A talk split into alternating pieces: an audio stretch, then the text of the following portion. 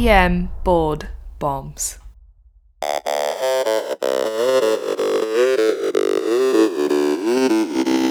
Now, here's doctors Iltifat Hussein and Blake Briggs.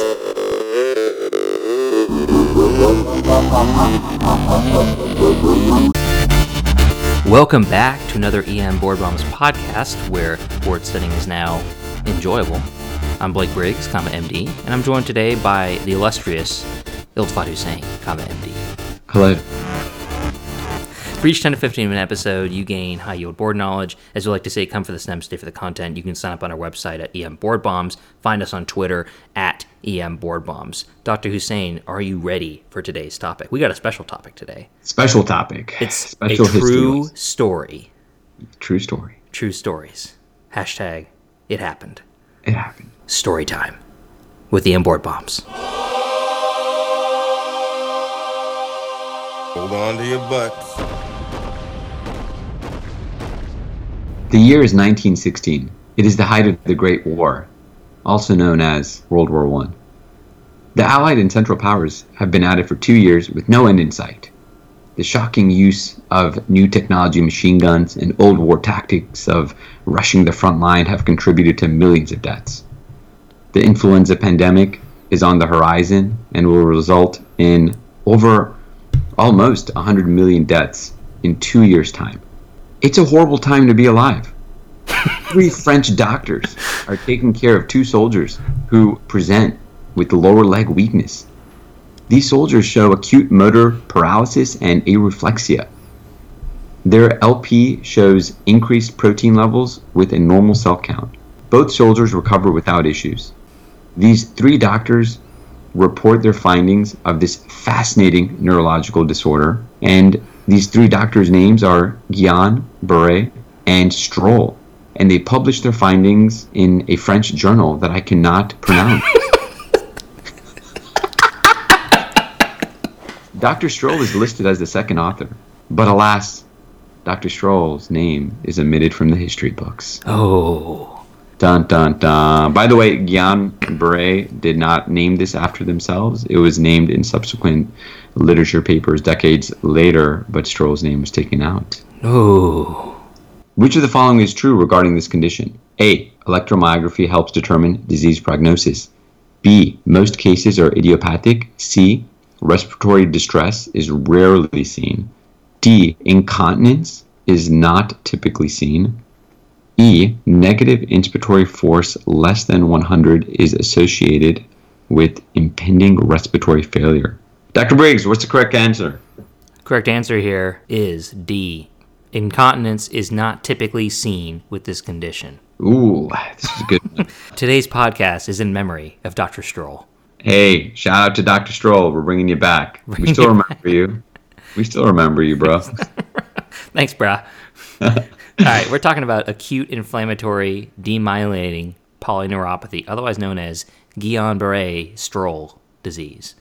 exactly. That's right. It's the most common cause of acute flaccid paralysis in children in the post-polio era. Interesting, right? I had a patient the other day actually that was an adult who had polio. She was like 90. Oh, wow. That Okay, yeah, I was say, I, I was hoping you weren't going to say she was 40, so that's Yeah. good. Yeah. Yeah. she just does uh, a CBD oil. All right. Okay. So, progressive symmetric muscle weakness is the hallmark of this disease, and most doctors know this. Uh, and most ER doctors know this, of course. You have this progressive, rising, ascending symmetric muscle weakness. And two other features of this disease that's classic are absent or depressed deep tendon reflexes and the lack of sensory findings. Right. What's the epidemiology on this? This is a rare condition. We all know that. There's like Right. one to two cases per like 100,000 worldwide. And the cause of this is what, Dr. Hussein? What are we dealing with here? Uh, this is where one of the answer choices was wrong. Right. So you're looking at immune mediated peripheral neuropathy, peripheral, again, neuropathy caused by myelin sheath destruction. Mm-hmm. Mm-hmm. You know, one of the other answer choices here, we talked about, you know, idiopathic causes. Around 60% of them have some sort of URI or GI infection that happened before. Um, in this particular case that was published in 1916 by the French doctors, you imagine that Campylobacter jejuni was probably the GI cause here um, in those war conditions um, with the food that they were being served. Um, that also does result in worse prognosis, FYI. HIV, other types of uh, various viruses can be there as well. But the reason we mention this is because on boards, and for you to know as well, uh, there might have been some sort of precipitating URI or GI infection that they might present or that you would see with your own patient. Yeah, absolutely. Um, you know, over the next few weeks, uh, Dr. Hussein and I are going to be covering highly board relevant topics. You know, we always cover board relevant topics, but um, we're actually assembling a list of topics that are, uh, we would say, more rare, I guess, in practice. So, like for the next two weeks, we're not going to really talk about appendicitis. We're going to talk about these type of cases, like um, iron toxicity, scuba diving stuff, Guillain-Barré, and then that dreaded Meniere's disease. Remember that one? So it comes up so much. Dr. Hussein and I have been perusing the list of questions. We see these things come up a lot. They love them. They love these topics. They love it. Yeah. And um, it's because it's easily recognizable and it's rare enough that they know they can nail people on these questions because you don't see it clinically enough to know what to do with it. Uh, The beauty of it, though, is if you do put just minimal time into it, and by that time I mean just listening to this pod, you'll be able to answer these pretty Absolutely. easily. Because one of the things we found in our research is for these more rare conditions, there are really only three or four things they want you to know. Um, and that's what we'll go through. Right, right. Um, so, yeah, as Dr. Hussein said, choice B was most cases are idiopathic. That's not true. As he said in the question stem, it is always going to mention some type of preceding illness. It's not going to be, hey, I came in and now I can't move my legs. Um, it is going to be some type of history before that. What's the timing here? Days to weeks. Wide range of symptoms. As we already talked about, the three most classic things are what, Dr. Hussein? So, three most classic things that you're going to see is, in terms of the presentation, is going to be legs and up. Just think about that. Presents in the legs, but 10% of the time it's going to be the face and arms, but it's going to be the legs. 20% have respiratory distress, severe respiratory distress. That's big. That's big. That's big. More on that later. Yep, we can see facial nerve palsies and oropharyngeal weakness in greater than 50%. And then we mentioned this before, but 90% with absent or weak deep tendon reflexes. Remember what we talked about? Paresthesias uh, can be common, but you're not going to have sensory loss. Nope. And while you can have pain in the back and legs at the nerve roots, they're not going to muddy the waters by presenting this on the boards. They're not going to be telling you this person's having back pain as well because they don't want you to think it's is more of like a central cause. What else, Dr. Briggs? Yeah, you know, other things that can come up, dysautonomia. These are patients that are coming in with ranges in their heart rate, tachycardia, bradycardia, etc. Um, this is found in more than 70% of patients. So think like sympathomimetic changes that can happen. And of course, the progression we already talked about. Usually, it's a presentation of less than 10 days. You're starting to develop that course of illness, and then it progresses to full symptomatology by a month, three to four weeks. Right. Um, here are the things Guillain-Barré Strohl is not associated with. This is big and this is high yield because if you see this in the question stem, you need to be thinking about other things. Um, and in real life too, think about your differential if you see this stuff. So, bowel and bladder dysfunction. And for that matter, as Dr. Hussein was saying, with the bowel and bladder dysfunction, back pain. Um, you know, when we think bowel and bladder dysfunction, back pain, every ER doc would say cauda equina or conus medullaris. Right. You're correct. That is not Guillain-Barré. Guillain-Barré does not have bowel bladder dysfunction, or at least definitely on the boards and rarely in real life. And that's why it's critical that question stem that Dr. Briggs put for D, incontinence is not typically seen. That's one of the reasons we put that there. Absolutely. Uh, fever, not going to happen. Remember, this is not infection, it's an inflammatory polyneuropathy. So if you have fever and these motory, sensory things, you actually need to think about another high yield board condition that's transverse myelitis, It's a great, great point. especially in HIV patients or post infectious patients. That is a classic, classic viral, post viral kind of uh, condition that patients can get. I actually saw one last week. So, how do we diagnose this, Dr. Hussein? I'm sure that the white count is really helpful here. You just get a white count. Um, we look check for leukocytosis and then we pan scan them. What do you think? Right. Right. Yeah, it sounds great. You know, the white count is helpful here because it's not elevated usually. it's reassuring. Labs aren't helpful here. Um, and it's really going to be your LP that they might present. You got to know this. You got to know this. Mm-hmm. What are you going to be seeing with the protein levels, Dr. Briggs? Well, on this episode of I Am Things That Only Matter on the Boards for EM, elevated CSF protein. Pretty much. And that's it. That's it. Uh, It's not found all the time. You're looking at around 66% of the patients or so, uh, depending on when you catch them, and that amount can increase later on. However, uh, it, they're going to present those elevated CSF protein uh, on the LP findings.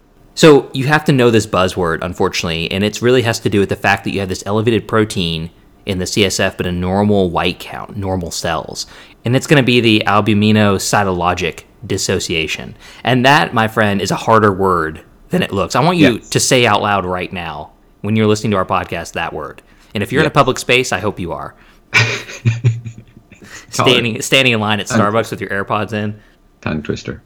So it's actually funny when I have my AirPods in and I'm like talking to someone on the phone. I get so many looks from people like older generation who don't know like how AirPods work and they think that I'm just like talking to myself.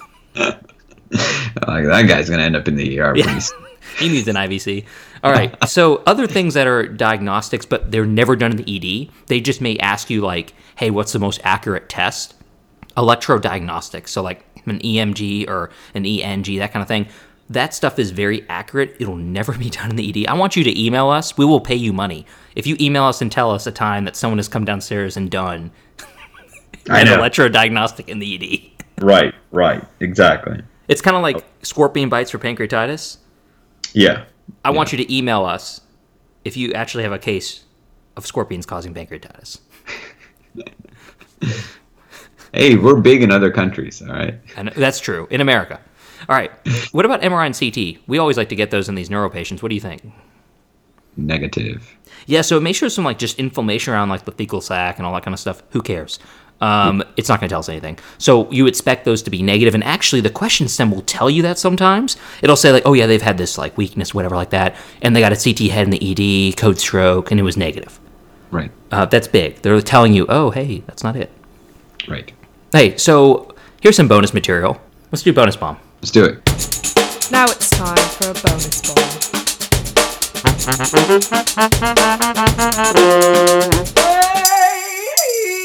So, Dr. Hussein, I'm going to put you on the spot right here.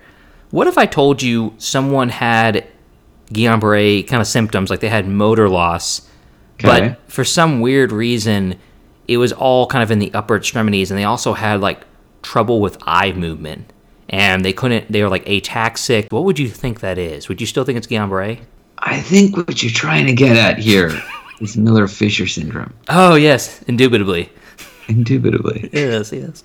So this thing's super rare. Like when we were doing the research for this podcast, there's like less than a few paragraphs on it, just on up to date. Which blows my mind because I thought this was hammered to me in med school. Like everybody knows it. I know. I know. Super rare. Anyway, there's like 20 variants of Guillain-Barré. I already looked it up. We don't have to know any of them. Just know No, this there's one. so many just know this one. Yeah.